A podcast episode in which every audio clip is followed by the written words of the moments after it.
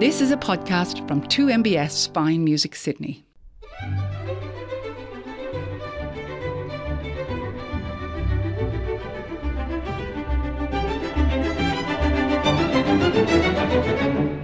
Hello, I'm Simon Moore. Welcome to In Conversation on two M B S Fine Music Sydney and around Australia on the Community Radio Network. Daniel Rojas is an award-winning composer specialising in the rich and vibrant Latin American aesthetic, as well as an acclaimed pianist specialising in Latin and tango music, not to mention stunning improvisations at the keyboard.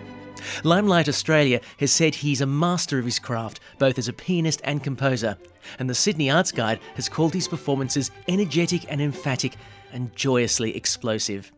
He's bringing that energy once again to the Willoughby Symphony Orchestra on October fourteenth and fifteenth as he teams up with fellow pianist Yerim Lee to premiere his passionate new work, Romanza y Danza de los Muertos, which, if my Spanish is not completely useless, sounds like it might be quite dark, so I'm glad Daniel is joining me now. Daniel Rojas, thank you for taking the time to be in conversation with me today. G'day, Simon. Hello, everybody. Great to be here. Now, that, that translates as Romance and Dance of the Dead, is that That's right? Correct. Absolutely. Romance and Dance of the Dead. Romanza y Danza de los Muertos. And it's dark, but it's also fun. Uh, ah. Yeah, it's it's a fifteen, sixteen minute work for piano four hands, right? So yeah. one piano and four hands. That's why I'm teaming up with a wonderful Yerim Lee and, uh, and symphony orchestra with a good solid percussion section and a big luscious string and brass and wind sections as well. Fantastic. So why did you want to write something on that theme? Well, I got commissioned to write a piece for uh, the Halloween program this year. For the Willoughby Symphony ah, in October, ah. so it's on the fourteenth and fifteenth, which is approximating slightly. I was saying it's gonna, it's approximating Halloween, and um, and I thought, okay, what am I going to write? So I looked at the rest of the program, and there's a bit of Wagner and a bit of other music that kind of speaks about ghosts and villains and what happens before and after death, right? So I thought, oh, okay, yes, I'm Latin American, and I love my uh, magical realism, mm. right? And magical realism, I mean, it's a quite a big topic, but one of the things I love about it is that it seems to kind of give you a space into the magical aspect of day-to-day life, right? And so we feel these emotions, we see these kind of mental, emotional gestures in our day-to-day life. And I thought maybe I could put a little bit of that into this piece. So I thought, okay, what if Romeo and Juliet, Senko and the Flying Dutchman, Tristan and Isolde, or choose your favourite romantic couple who never really made it past, dot, dot, dot. Tragic end, yeah. That's right. And they meet in the afterlife. Uh. And they see each other. They're gripped by each other's presence, their souls, their spirit. And they move together and they start to romance and dance for eternity and eternity and eternity. It's unabated. Completely free of any encumbrance. There's no physical realm they need to worry about now. Yeah, so it's no. not, not a love story for life, a life story for the rest of eternity. For eternity. There you go. So it's wild. It's a passionate, wild, crazy piece. Jessica Wells, I was showing it to her before I did the the parts just a few weeks ago, and uh, she loved it. She was like, this is so twisted. And I go, yes, you got it. It's twisted and fun. Yeah, right? Yeah, cool. You said one piano, four hands rather than two pianos, Correct. four hands. That must provide, I mean, when you compose it, do you suddenly go, oh, God, I can't go too below there, otherwise we're going to run into each other? Well, uh, yes, that's right. You really have to think about the, the logistics and uh, and also choreography, right? So it's, you know, sometimes the hands do cross each other, oh. right? I think it's really quite a powerful gesture. And you really have to be able to work very collaboratively with your associate pianist, right? Mm. With your, your associate artist. And um, so, yes, we have to be very mindful of not kind of, you know, slapping each other's hands or pushing each other off the chair, right? But yes, it does require some choreography and some discussion, which is what we've been doing in our rehearsals. Well, we can't hear a recording of this piece yet because, of course, it is yet to be premiered by yourselves and the Willoughby Symphony Orchestra on the fourteenth and fifteenth of October. But we can hear uh, something else that you've written. And, well, Daniel, this is the first of a fantastic selection of music you got for us today. It's all so groovy, and I'm worried I'm far too uncool to be allowed to listen to it. Uh, but can you tell us about this first one, Sal Tango? Matt, you are so cool, of course, and it's, it's written for everybody, really. So what I like to do is blend Latin American genres together. So in this case, you've got salsa and tango being brought together. Uh, and of course, it it's also one of the pieces that has influenced the larger piece that I've written that will be premiered in October.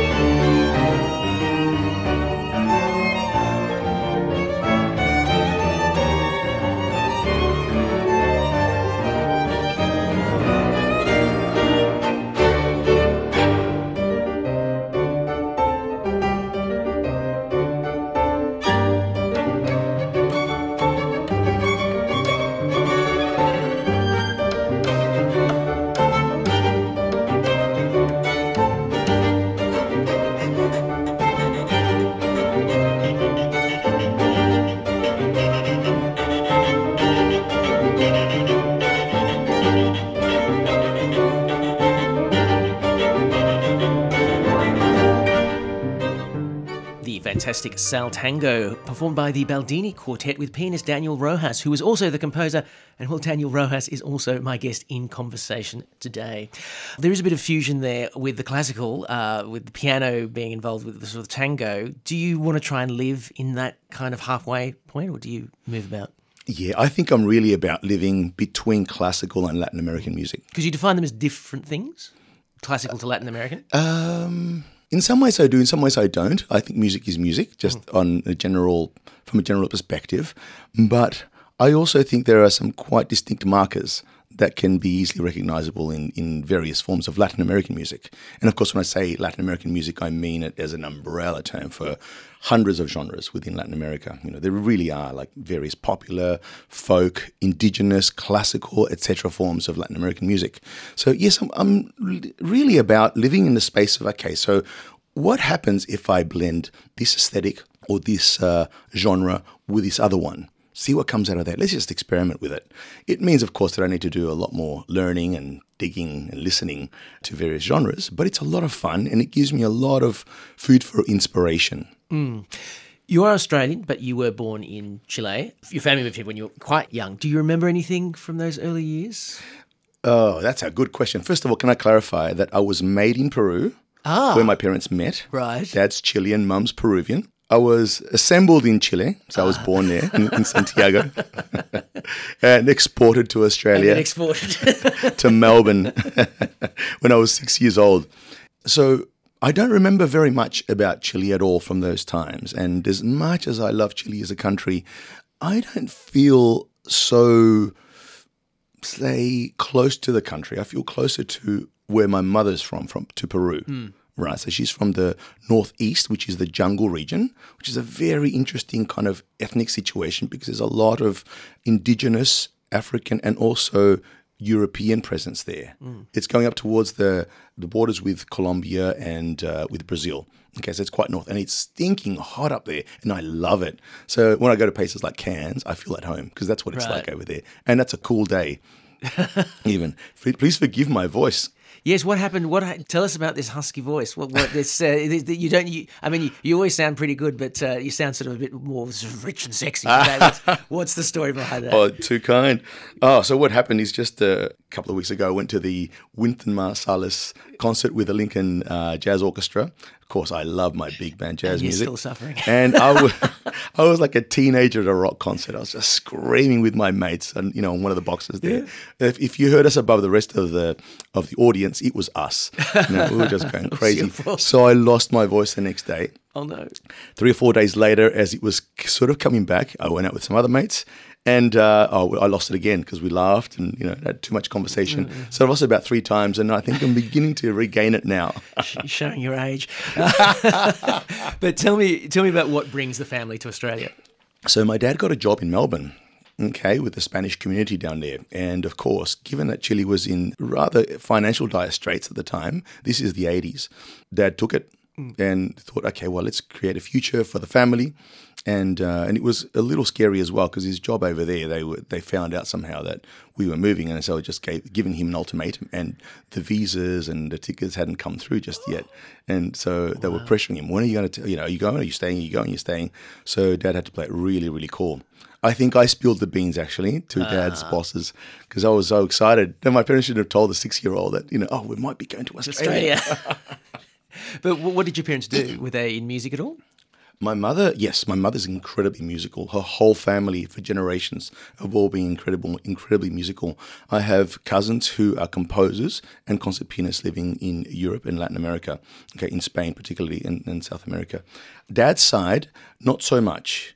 You know, I think they're more kind of photographers and that sort of thing, right? My generation and younger, they tend to become more musicians, but the older generations, you know, like what, surgeons and so forth, you know, that's what they're supposed to do. You know? Do you remember when you started learning music? I do. I picked it up on my own uh, at first. I was about four or five years old. So even when you were still in Chile? Yes, mm. absolutely. Somehow an old battered piano landed in our house. All right, in, in Chile. I remember it quite vividly, actually. It's probably one of my few memories that I have of Chile, of that age, of that time. And um, I just started plonking away, and I felt, oh, wow, if I press this key down, you have a sound, and if I press this other one, I have a sound.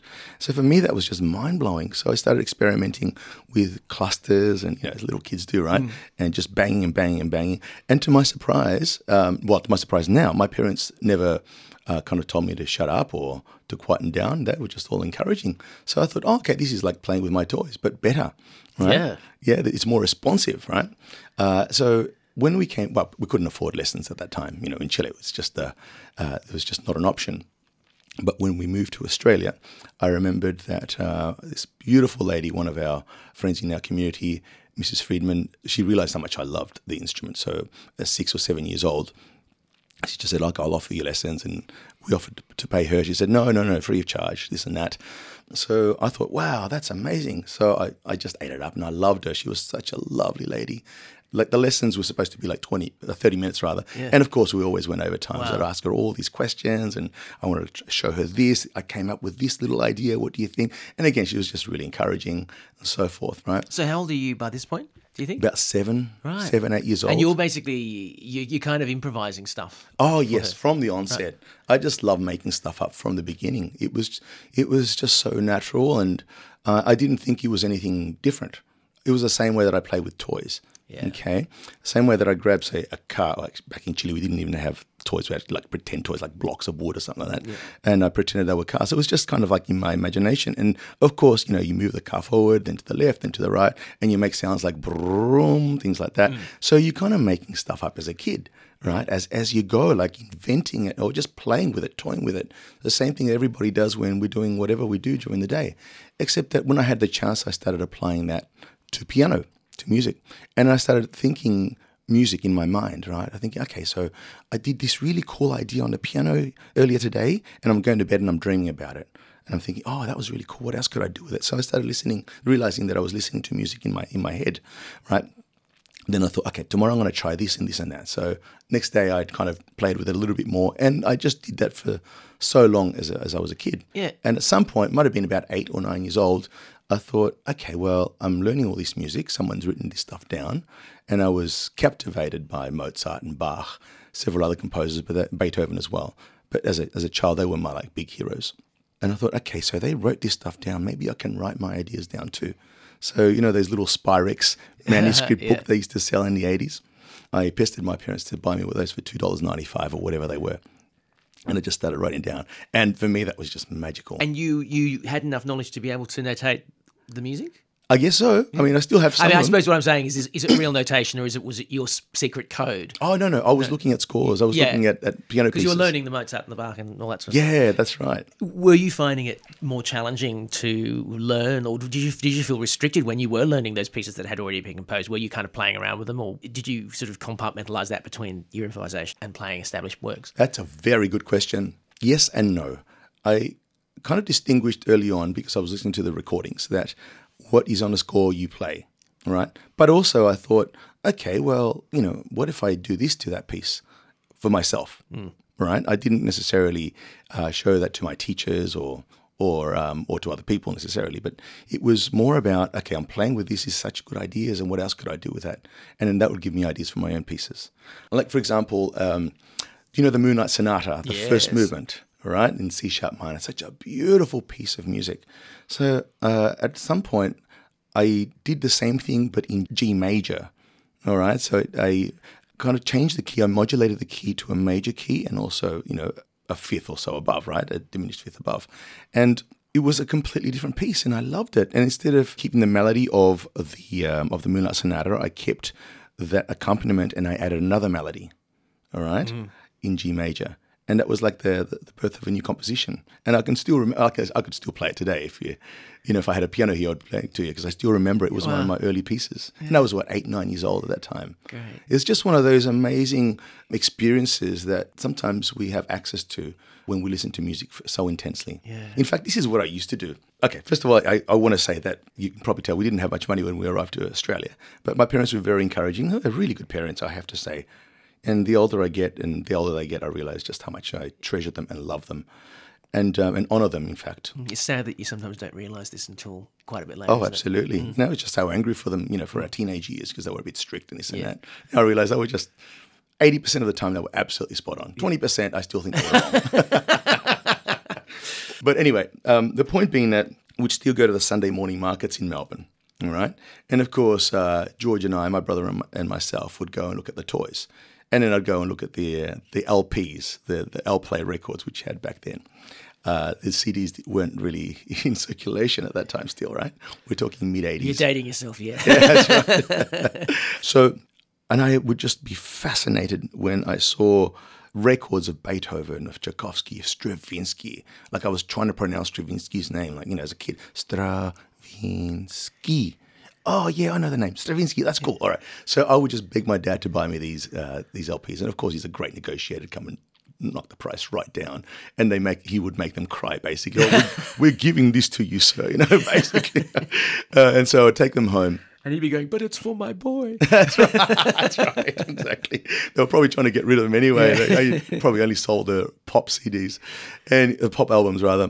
So we'd take those home, and I literally would spend hours, like I'd come back from school straight to the stereo system, put the headphones on so I wouldn't disturb others, and put a full blast and just listen to record after record. I remember some of the really important ones were uh, the Alfred Cortot recordings of the Chopin. Chopin, oh, now I can't remember if it was the Etudes or... or the um, or the preludes, mazurkas. I, I really can't remember, it's a, it's a long time ago, but I was just fascinated in, in those sounds. There was another one with like a ten records uh, set of a whole bunch of classics, Mozart, Beethoven, Tchaikovsky, Stravinsky, and they were just absolutely fascinating. So at some point, I started taking lessons in the city at Allen's. So my mum would take us there on a Tuesday or a Wednesday afternoon. My brother was doing guitar and I was learning to play violin because I already had a piano teacher, but I took up the violin at that time. And uh, while my brother was having his lessons, I'd go downstairs to the um, print music store of Allen's, right? Mm. Now, I can't remember if it was Collins Street or whatever it was, but it was in Melbourne, somewhere in the city. And um, and I would just spend all that time just digging through these things and looking at the scores and just being fascinated by all these notes and how they were laid out and, and all these indications and so forth. So I started looking for the, the scores of the recordings that I had at home, and I would ask for them or try to find them. And I realized, gosh, this is a lot more expensive than I thought. Normally I can buy an, a, a record in the, the markets for like five, ten bucks, but here like a fifteen, twenty dollars. You know, I can't get my dad to buy me that. So my mum thought of the next best thing, Melbourne City Library. Ah, there you go. And then I had access to all these other resources. So at some point I discovered full scores of orchestras. And I go, oh. This is as a, as a kid? Nine or ten years old, you're yeah. You're looking at full scores. Oh, that was fascinating, yes. I would lose myself in those things. Really, I mean, this is where I where I learned a lot of my basic music theory. So when I got into studying music formally at, in high school and also at uni, I had major potholes in my knowledge, but I knew so much just empirically, mm. okay? Uh, so when they were teaching us about, okay, this is what you do with orchestration, this is how you lay it out, I'm thinking, why are they teaching this to us? This is just so obvious. It's because I'd been looking at it for so long, right? But then I realized, okay, yeah, well, you know, Um, not everybody has access to this since we were kids. Well, some more music now, Daniel, and uh, this one is great, Mambo Influenciado. Tell us about this one. Mambo Influenciado. This is. So you can always say it better than I can. I just say it with the accent. By Jesús Chucho Valdés. He's an amazing Cuban pianist, composer. He was a jazz artist, jazz Latin artist, and uh, of course it's written for, you know, more kind of jazz, traditional jazz, Latin combos. But I decided that I'll do a classical version of this, you know, and so just as the previous piece, I went to Brazil and recorded this just before COVID in twenty nineteen. I recorded this as part of an album called Bliss of Heaven, Music of the New World, where I worked with the Baldini Quartet there. And these are players from the Sao Paulo Symphony Orchestra and, you know, other ensembles as well. It's a terrific quartet. Uh, and so in this piece, I experiment with the Latin, the jazz, but also the classical, right? So you can certainly hear a fair bit of Bach in this piece as well. Uh, see if you can identify what pieces I may be referring to in this case. So a mambo is like an upbeat sort of Latin, Cuban, clave-based rhythms. And um, in this piece, I try to bring that out, but again, with a classical tinge to it.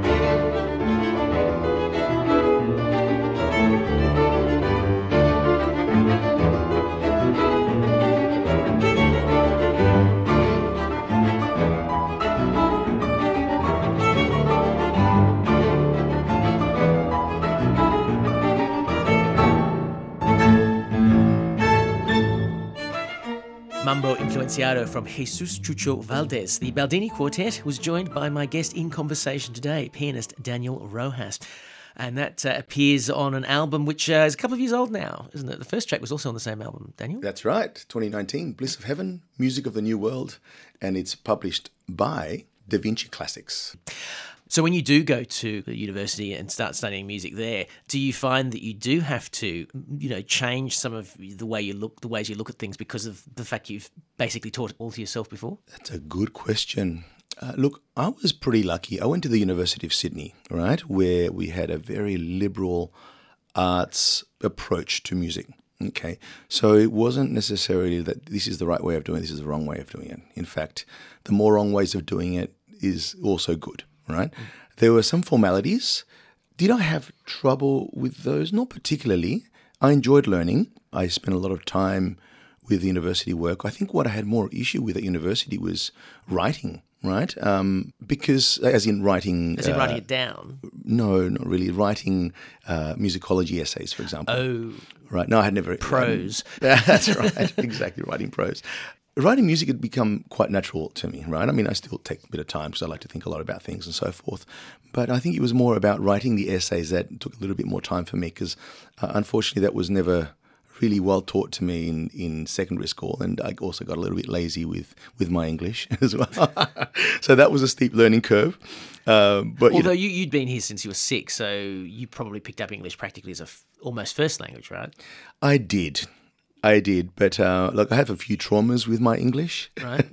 Because uh, Australia wasn't so kind uh, back in those times. Oh, we're very kind now, very understanding. But yes, I got, well, go back home. You can't even talk properly. You're uh, so dumb, you know, that kind of thing, right? Which was unfortunate because they were also my friends, right? They were also your friends, just, friends yeah, in inverted commas. Oh, they were good friends as well. We played football together yeah. and they taught me how to play Aussie rules or V F L as it was called back then, Victorian rules football. Uh, but it's just kids teasing each other. But as a child, I took it personally. And so sometimes I'd go home crying, oh, mum, they said that I'm dumb, that I can't talk and this and that. Uh, so, okay, so the, I think the impact of that was that I was a little shy in speaking as a kid. And uh, when I tried to talk, I wouldn't breathe. Okay, so I would just keep talking. I had to keep it, get it all out. The, the yeah. whole time. Mm. Absolutely, because I might derail. I, I don't exactly understand what happens. So I had to work very hard on my speaking. Right, and my words and so forth. So I spent a fair bit of time as a young adult trying to improve all of that. Yeah. But, uh, but no wonder you had difficulties with the essays then, if that's kind of an inbuilt. Stringing sentences together, yeah. yeah. And also, look, I'm really... And being, having the confidence to string the sentence together. I mean, you probably could, but you were just... I think the, the issue was... That, the, part of the issue was also I'm a real perfectionist, so I, I, f- I focus on detail a lot. Yeah. So I needed to get every sentence right before going to the next. And I've, I've caught myself doing that when I compose as well. I have to be careful because if I do that, I'm not going to get past the first bar, all right? So I just, now I just, when I'm composing, this is going back to writing music, I'll just kind of plonk as much as I can down without questioning it. And then later... think about this more critically and be more Refine detailed. It. Exactly. And that's how I write nowadays as well. Like to get through my PhD, my master's and PhD thesis, I had to do that as well. Otherwise, I'll finish in fifty years, right? Yeah. So um, I have to balance being de- with my uh, propensity to be detailed as well as with, you know, the, the effectiveness of looking at the big picture. So what was your goal at that time? Was it to be uh, a performer, a composer, an academic? Everything. I had no idea when I was in my in my undergraduate. I really had no idea, man. I was just lost. Um, I mean, I'm a bit of a late bloomer in some ways to life. When I was at uni, I just wanted to do a degree, right? I actually started doing theology. Wow. And I got kicked out. I got kicked out after a year. Um, don't ask why. That's in the past, right? Yeah. But um, I decided to do music after that because it was just my passion. I was I was... My rationale at that time was do what you love to do yeah, but that, and that's figure out later. But that's interesting that you, you did the theology first. You you weren't necessarily planning on making music your career at that no. point. Well, it's because uh, for my mother, it wasn't a career. Yeah. It was right? just something you did for fun. It was something I did for fun.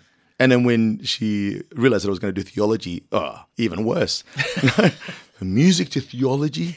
What's next? You know, oh, she's totally changed now, of course. Very supportive, but not back then.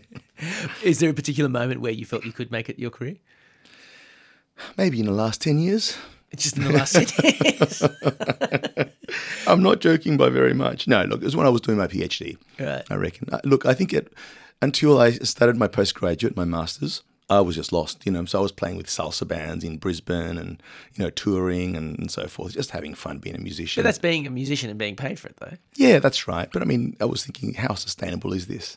You know, it's not. I mean, leaving home at six p.m. for a seven o'clock sound check, playing at ten p.m., playing until two a.m., getting home at four or five, all right, and then perhaps doing some teaching during the day, as in, you know, instrumental teaching, uh, some rehearsals and, you know, hanging out with friends and then doing the same thing the next night three or four times a week. Yeah, I mean, you know, when I was like twenty-three, twenty-four, when I was doing that, that was okay. But, you know, could I see myself doing that at thirty, forty? No. So at some point, and also, you know, it was, it was my uh, my lost youth days, which were a lot of fun, man. This is what my early mid-twenties, I was living in Brisbane after I finished my undergraduate at Sydney University. Went over there and, um, look, I don't remember much of it, to be perfectly honest. But it was a lot of fun. Uh, got to hang out with a lot of great people and, you know, make some terrific music. I learnt a lot about various forms of Latin American music there. And that's where I got into some jazz as well. And uh, so my tastes were quite eclectic, right? At some point, I realised, okay, let's get serious about things. Right, so that's when I decided to come back to Sydney and try out for a postgraduate degree. So I, I got in and um, I studied with Professor Ann Boyd and a few other people as well, but she was my main professor. That's when I started thinking, okay, yes, I, I think I can make composition my career. I've written a, a, a bunch of music and uh, was always moving between classical and Latin, a bit of jazz. I was doing a lot of arranging for the bands that I played in. So that was kind of my job as well. Was that kind of arranging on the fly as well? Yeah, I would say so. But I mean, I was doing it properly, you know. Like yeah, I, okay. I studied, I did a bit of jazz study up in at Queensland Conservatorium, mm. which I failed. I never finished that degree, but, you know, uh, at least I learnt a lot. You didn't get the piece of paper. I didn't get the piece of paper. Otherwise, I'd have a you know diploma in jazz or something like that. Right. But um, I just didn't take it as seriously as I know I should have. Well, I think you've made up for it ever since, though. The uh, next piece of music, Daniel, is, uh, well, a big one in uh, this repertoire, and that's Danzón Número two from Arturo Marquez. Can you tell us about this one? I love this piece. This is kind of like the signature piece played by orchestras around the world of Latin American orchestral repertoire. I mean, there's a handful of, well, there's a lot of great Latin American orchestral works, but this one takes the cake because it's so popular. It's so beautifully crafted, and the, the melodies and the rhythms are, um, are incredibly visceral and emotional. I've got several favourite recordings of this, but it's hard to get past the Dudamel recording with the Simón Bolívar Symphony Orchestra in Venezuela. So this is the recording that I've chosen for this.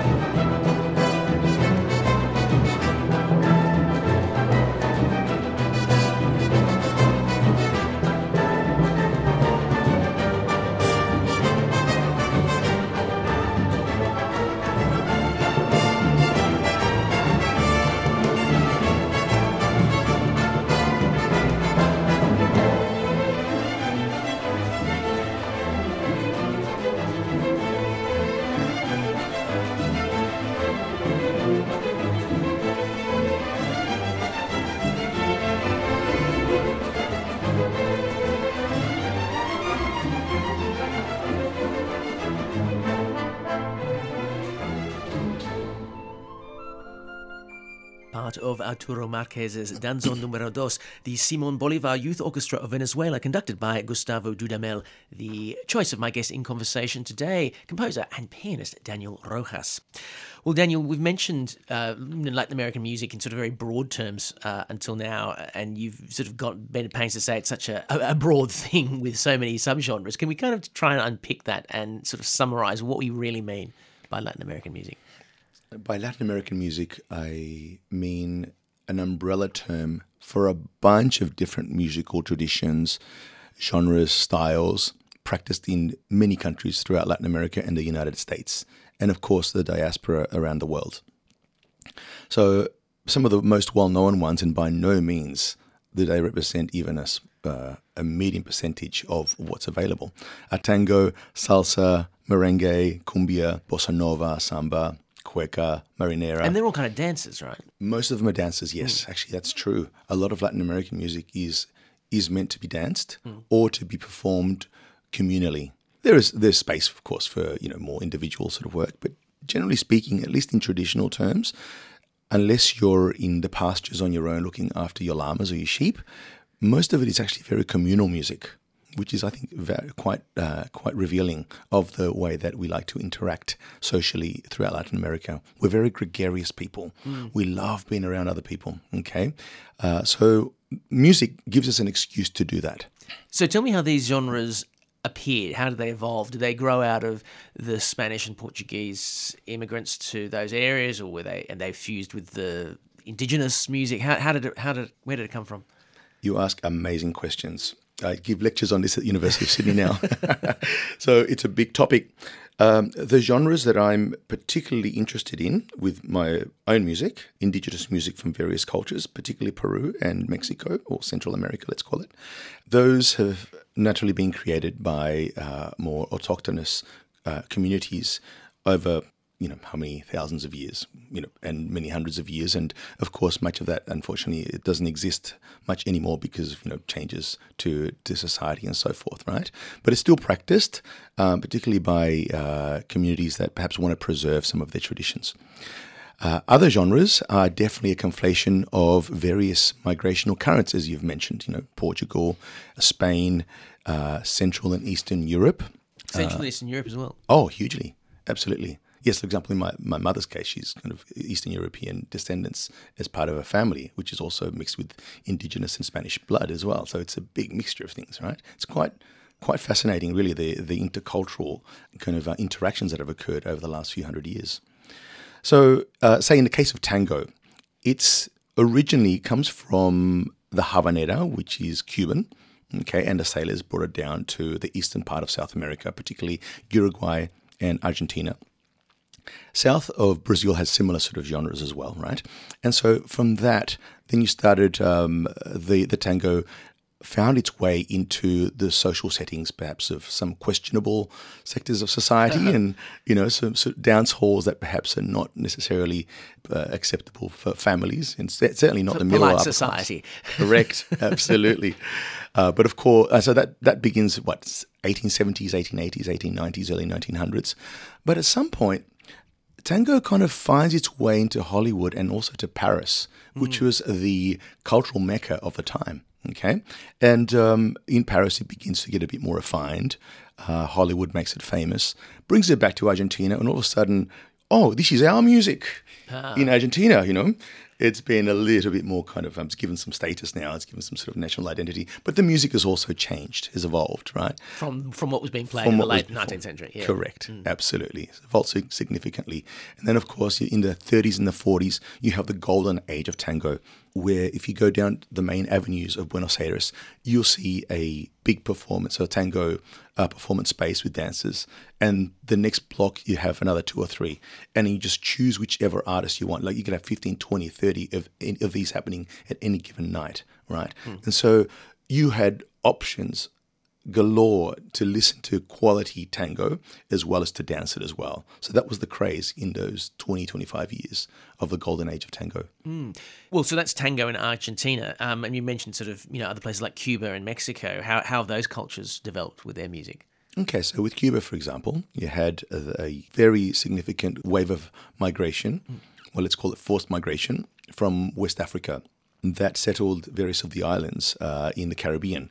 And of course, Cubans being so resilient, they incorporated that into their song as it changed and so forth. And even if they were prohibited from having their drums, they didn't care. They would just play with whatever they had at hand and made music with that and still chanted. Yeah, so I suppose it's that West African sort of slave migration, for want of a, or forced migration, for want of a better way of putting it, because that introduces those those drums and things. I didn't don't think of that actually, because that's actually got African origins. Absolutely, absolutely. And um, so their way of interacting, again, it's very social, okay, very all community-based music. So, so first of all, you have everybody singing. You may have somebody who's doing the calls and somebody who's responding to those calls, or a group of that of people that are responding to those calls.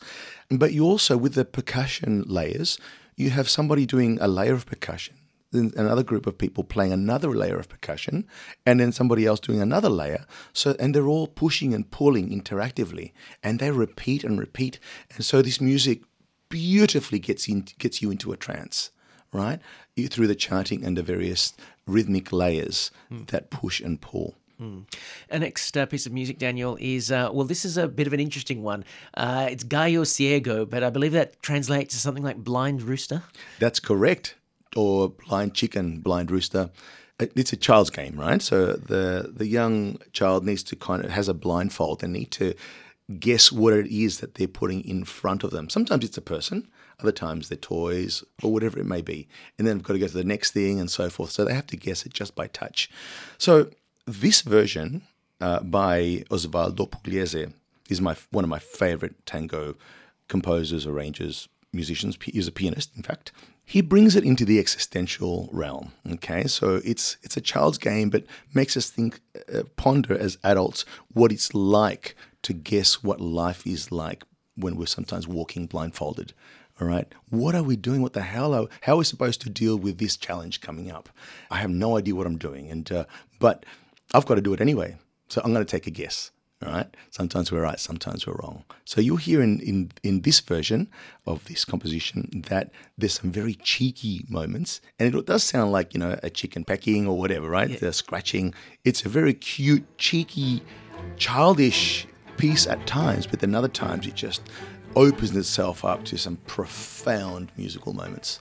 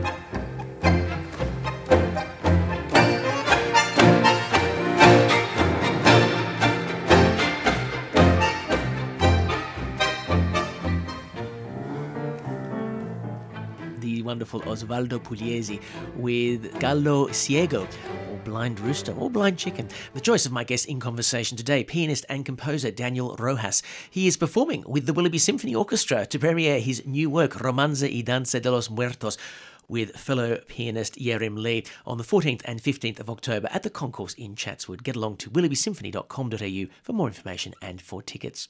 Daniel, I want to dig a little bit more into your composing, and certainly your composing now. We've heard about how you were composing and improvising uh, as a kid. How does it really work now? Do you have to sit down at a blank piece of paper? Are you just making things up on the keyboard and then transcribing them still? How does it work? Look, it's never the same thing every time. When I begin a piece of music, I feel utterly useless, okay, like I'm like I'm starting again, right? Um, and I, I thought I was alone on that until I started reading that there are a lot of authors who write books that feel that way. And I'm thinking, oh, wow, yay, I'm not alone. And I don't have a formula, okay? But what I tend to do is start either playing on the piano, making things up as I go, and just experimenting, getting a feel for what this piece is like, but then going for a walk and thinking about the concept.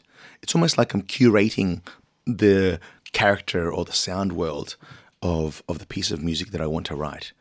I also have to keep in mind who it's for, who's commissioning it, where and when it's going to be performed, who are the performers. Like who actually the people The people who perform, yes. So you might write something suitable for a particular person? I try, exactly. It's not always successful. Sometimes it's not pitched correctly, as in I don't pitch it correctly, but I try, you know. I, I have them in mind yeah. anyway, right? And also, like I said, the space, the, the acoustic of the space and so forth. And then at some point when I start getting a clearer picture, and it can take days, it can take weeks, sometimes months, to get any form of clarity on this, I'll just start writing down some of my thoughts. So I'll record things uh, on my iPhone and play them back. And, and if I find something, oh, this could be interesting, I'll kind of log it. Like I'll keep a track of it. Uh, I'll start writing some of those ideas on, on the on the page as well, on the manuscript, on the piano. I have this big board, which I got the idea from my, my teacher and undergraduate, Ross Edwards, who has this mega huge kind of like art board on his piano. And I thought that was so cool because you can stick things on sides of the page and everywhere, right? And then just have Does a... Does it look like you're trying to solve a crime with bits of uh, yeah, something like that. Exactly. Or like an architect designing a building. Oh, yeah, yeah. And I love that. That's the other thing I wanted to do at high school. I wanted to be become an architect. Okay. That was my other... I, Your mother probably would have liked that. She was hoping I would have done that, right? Architecture. Your uncle is a doctor. You know, remember your uncle doctor? Yes, Mom, but I'm not interested in medicine. Anyway, no, she's beautiful. And yeah. again, she's an amazing woman. Okay, so then I'll engage with the various ideas that I've written down, and but I, w- I will try to avoid being linear. Okay, so my my compositional approach is definitely non-linear. So I'll compose a bit here, then a bit somewhere else, then everything, blah, blah, blah. Then I'll come back to each of those. I will throw a lot of that away, mm. right? So I come into the into a into a piece of music, into composing a piece of music with the expectation of throwing forty, fifty percent of it out, of, of my original material out, right? Because I've got to get to the... to what is the main point of this piece. I've got to get to the essence of what this piece is about. Otherwise, it can be disjointed, right? And we have to, and I want to write music that is cogent and coherent, mm. right? So that's an important value for me, right? And sometimes this is not easy, right? And I've chucked entire pieces out, or, you know, as in complete works, just throwing them out because I just didn't feel that they... They, they sat well and started again, right? Um, there are other times where, like this piece, in fact, the piece that I'm writing for the Willoughby Symphony, or that I've written for the Willoughby Symphony, Romanza y Danza de los Muertos, I found this piece really difficult to write at first. I really did not know, I couldn't find what I wanted to do for the essence. And at some point I thought, hold on, what if I begin with the gesture called the Chumbao by Osvaldo Pugliese, who we've just heard. So he does this... If you heard it in the piece, it does this terrific gesture where he'll play a cluster chord or a chord in about the middle of the piano with the left hand, and then he'll do a cluster at the bottom of the piano and sometimes glide up, all right? So it's called a shumba because it's onomatopoeic. Shumba, shumba, shumba, shum, all right? And that's usually accompanied with the bass and so forth. So that's how I began the piece. And from there, I started getting other ideas, and bit by bit, the ideas started to form. And then it got to the point of, okay, I think I get the character. The character is that it's kind of like scary film music, but also fun, mm. kind of almost Disney Fantasia in a, in a sense, right? It's also a little dark, but cheeky, right? And it's also passionately, like, stupidly romantic and over the top, but also classical and well thought.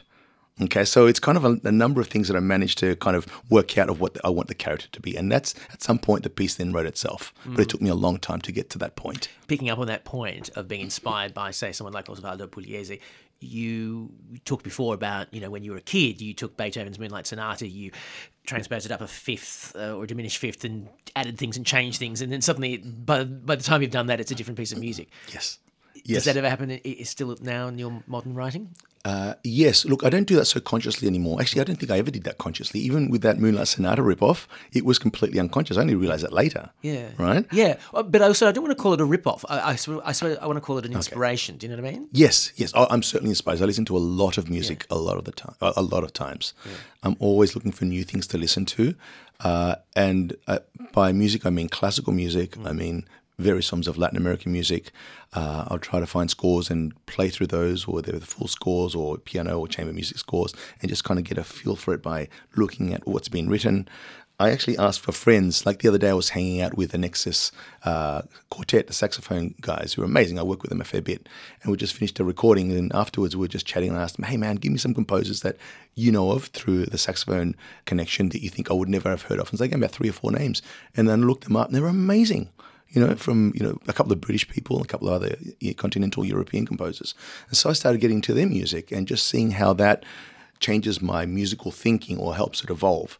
But what I do then is I store it at the back of my mind, and somehow it gets processed and filtered somewhere in the deep subconscious realms, right? And at some point, that may bring out some new material, mm. okay, as it begins to interact with other material in my mind. I mean, I assume you've had that experience. You know, your lifespan, like mine, covers the right period of time where, you know, when you're a kid you're, and you're a young adult, you know, you have to go to a music store or a library to listen to something that you hadn't heard before, you have to find it. Whereas now, of course, with a Spotify subscription or YouTube, whatever, you can, those composers that those guys gave you, you can go home and in five minutes you found them. On that's the internet. So true. You know, that's and the, the, the access that you've got now. Perspicacious observation. Well said. You know what? I, I am so glad that young composers these days have so much immediate access to this. Right, I mean, it really is quite phenomenal, and also for me now, I can just look something up, mm. right, and, and it's there. And you know, occasionally you have to pay for something. That's okay, good. Yeah. You know, other times it's just for free on Spotify, YouTube, and it's it, or I M S L P, and there's just so much to learn there. Now it's kind of information overload. The only thing though that I'm glad about as a kid is that I'm glad that I had to fight to search. Yeah. All right. It, I mean, there is something about the the search. That's right. In in the gleaning, I found. The uh, let's call it a point of discovery, yeah. right? That I had to do some sacrificing, or my parents had to do some sacrificing to procure some of these recordings of these scores, yeah. right? You had to bargain that L P down to ten dollars that's right. or whatever it was. Exactly, mm-hmm. that's right. And so I had, there was an element of sacrifice there that I treasure a lot more. And so I think as a kid, I valued that. And so I spent a lot of hours. Like one example is that my parents would go to their to their religious service on Saturday morning, right? And maybe twice a month, I got suddenly sick on Saturday mornings. And back then you could leave a nine-year-old at home on their own, right? and so um, so I was sick for some reason. Of course, the moment they left, I was you know, out of bed, onto the uh, the stereo. That aspirin kicked in, yeah. Totally. and um, and put Tchaikovsky or whatever at full blast, right? No no earphones anymore because yeah. no one's around. And I'd start conducting. I'd put my Tuna Day violin uh, violin book on my music stand, put all the teddy bears around, start conducting. Then I'd play. The teddy them. bears were the audience or the orchestra? They were the orchestra.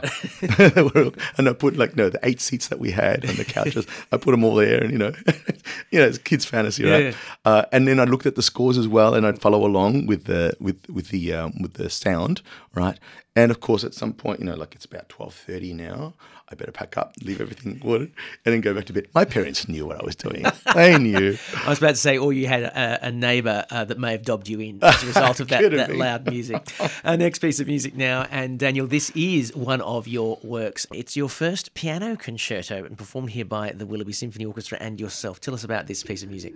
Yeah, sure. So this piece... Uh, I wrote when I was a master's student. That's a long time ago, right, in the two thousands. A uh, much younger person and uh, perhaps um, a little bit more uh, carefree, right? Uh-huh. Although I'm becoming more carefree now, which is great, right? I'm kind of revisiting some of those days.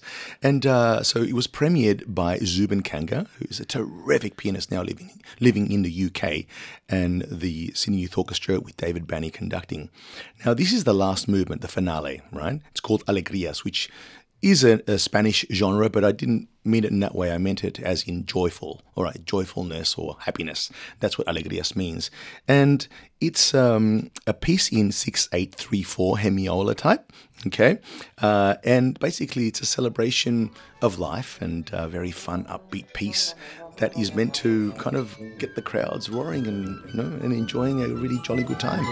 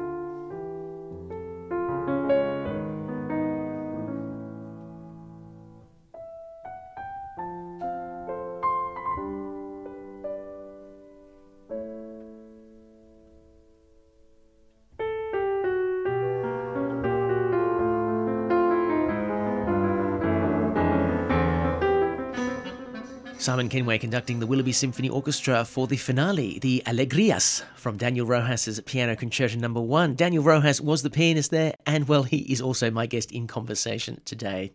So, Daniel, what do you enjoy doing when you aren't uh, playing or composing? Dancing. Of course. I love dancing. Salsa? Tango? Yes, salsa, tango. Actually, that's it's ballroom tango at the moment. Ballroom tango? Yes, I'm doing ballroom with one of the Arthur Murray companies. Right, I'm loving it. Yeah. yeah, like it shows my age, right? I think once you pass forty, then all of a sudden you start looking towards your fifties and your sixties. Yeah, right? But it's such fun. I mean, it's such. I mean, it keeps you fit, and it's great for, for people that that age group. It does. But uh, if you could go back to that boy in Chile before he moves with his family to Australia and offer him a piece of advice, what would it be? Oh, oh God, that's powerful, Dan. You're gonna have a tough life. Especially in some patches of life, you're going to be really, really rough. But see through it, see yourself through it, persevere, work hard, and don't lose track of what your ultimate vision is. That's what I would say. Sounds awesome. Well, Daniel, it's been absolutely awesome having you here today. But before I let you go, you do have one more piece of music uh, to introduce, and I almost feel like it fits in with the theme of your new composition. Yes, so this is Saint-Saëns' Danse Macabre, Opus forty, a terrific piece by such a great French composer.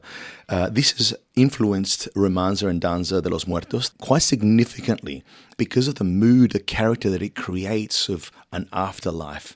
And it, you can almost feel it viscerally, and it certainly conjures up all these images of what goes on in, in these kind of like sessions. So it uh, certainly has been something that has triggered my imagination to write this piece. Well, it uh, certainly is a great way to go out of today's program. Daniel Rojas, thank you so much for joining me today. Thank you, Sam. It's been a tremendous joy. Pianist and composer Daniel Rojas. He's performing with the Willoughby Symphony Orchestra to premiere his new work, Romanza y Danza de los Muertos, along with fellow pianist Yerim Lee, on the fourteenth and fifteenth of October at the Concourse in Chatswood. Get along to willoughby symphony dot com dot a u for more information and for tickets. That's the program for today. Listen to previous episodes at two m b s fine music sydney dot com slash in conversation, and you can follow the show in your preferred podcast app. Just search two M B S In Conversation. I'm Simon Moore, thanking you for your company on two M B S Fine Music Sydney and around Australia on the Community Radio Network.